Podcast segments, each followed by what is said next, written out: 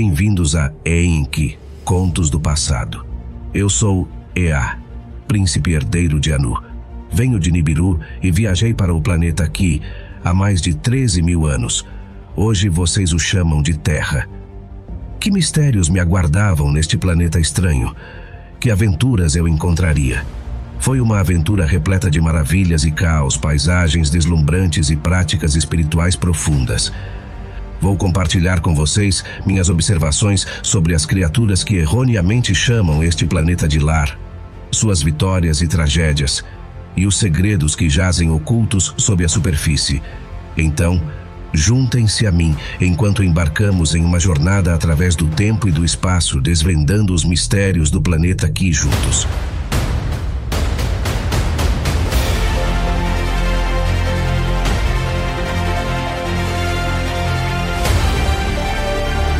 Este é Enki, Contos do Passado.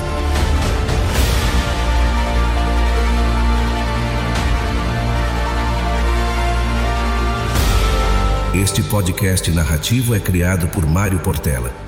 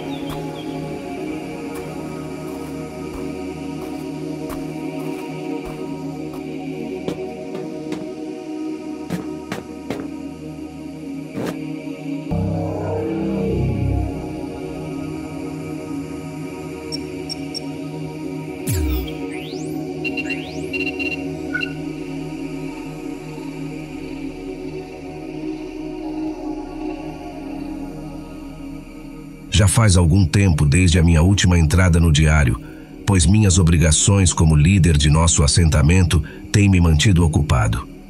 Sempre fui um cientista, então adaptar-me a esta nova posição exigiu tempo e determinação. Nossa pequena comunidade cresceu desde nossa chegada a este planeta, e orgulho-me de ver como nos adaptamos a este novo ambiente.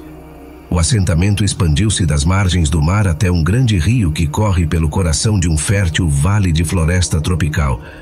O rio é agora o sustento de nossa comunidade, fornecendo-nos água para nossas culturas e para os animais que estamos estudando.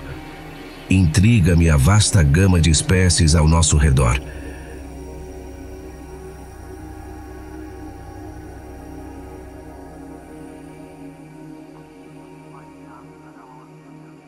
Apesar dos desafios que enfrentamos na adaptação a este novo mundo, também encontramos muitas maravilhas e surpresas.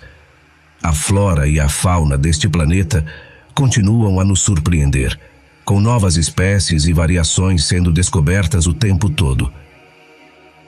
Também encontramos evidências de civilizações anteriores que habitaram este mundo, o que confirma nossos registros e expectativas. Estamos ansiosos para aprender mais sobre sua história e cultura. Se estivermos corretos em nossas suposições, isso nos levará a muitas descobertas. Construímos nossas casas com materiais encontrados neste planeta, conforme instruído, e elas integram-se perfeitamente à paisagem circundante. As estruturas de zigue-zague em pedra são robustas e práticas, mas também elegantes em sua simplicidade. Dentro de cada uma delas, temos a mais maravilhosa alta tecnologia adquirida do ZigDig, nossos mais recentes aliados. À medida que nosso assentamento continua a crescer, também enfrentamos novos desafios. Precisamos aprender a equilibrar nossas necessidades com as do planeta e garantir que não causemos danos ao delicado ecossistema que nos rodeia, especialmente à medida que a Lua cresce maior e mais redonda. Tanto que brilha mais intensamente a cada noite. Apesar dos desafios e incertezas que temos pela frente, sinto-me agora preenchido por um sentimento de otimismo.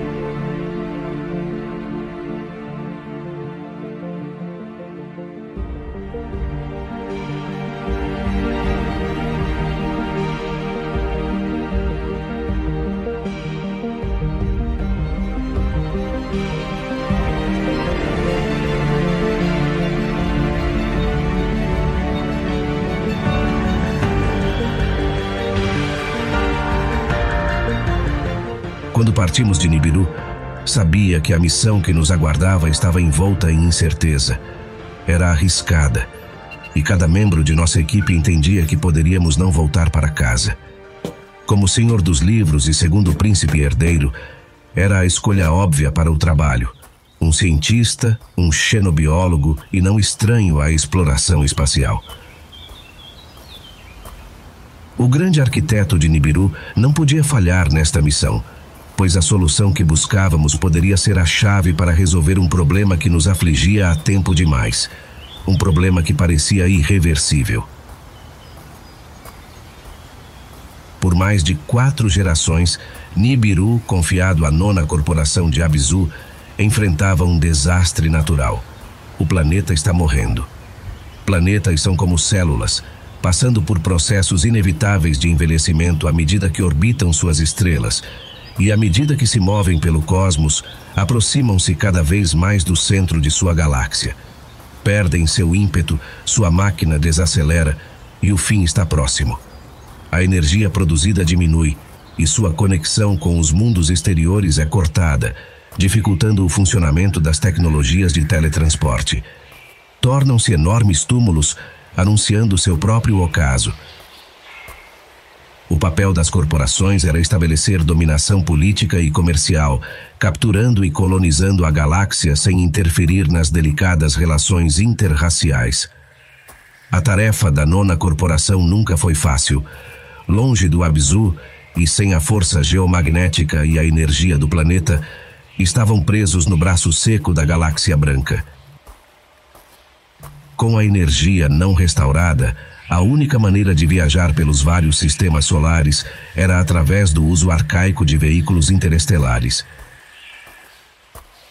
Apesar de inúmeras tentativas de reativar o núcleo do planeta, a corporação só conseguiu piorar as condições de vida em meu planeta moribundo.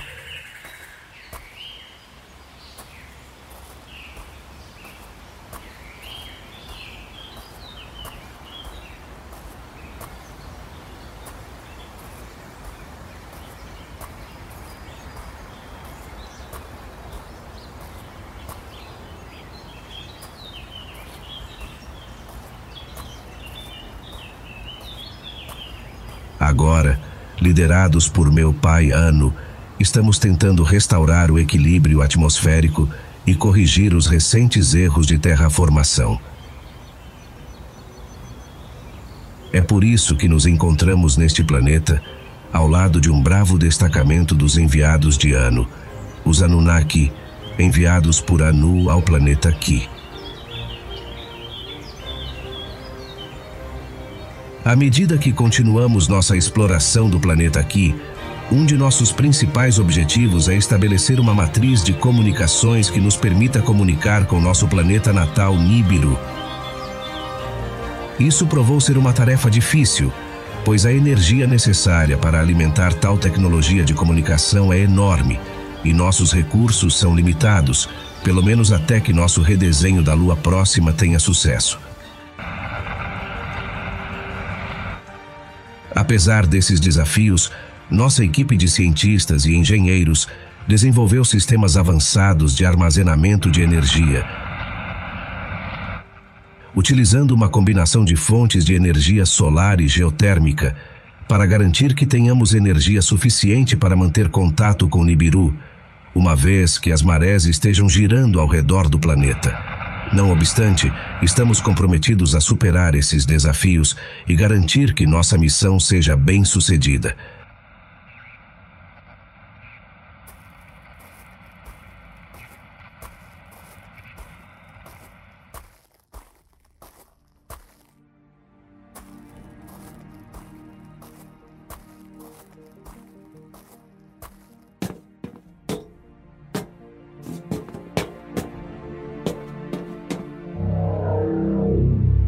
Acreditamos que os benefícios potenciais de nossa missão para Nibiru e os nibiruanos como um todo justificam os riscos e sacrifícios.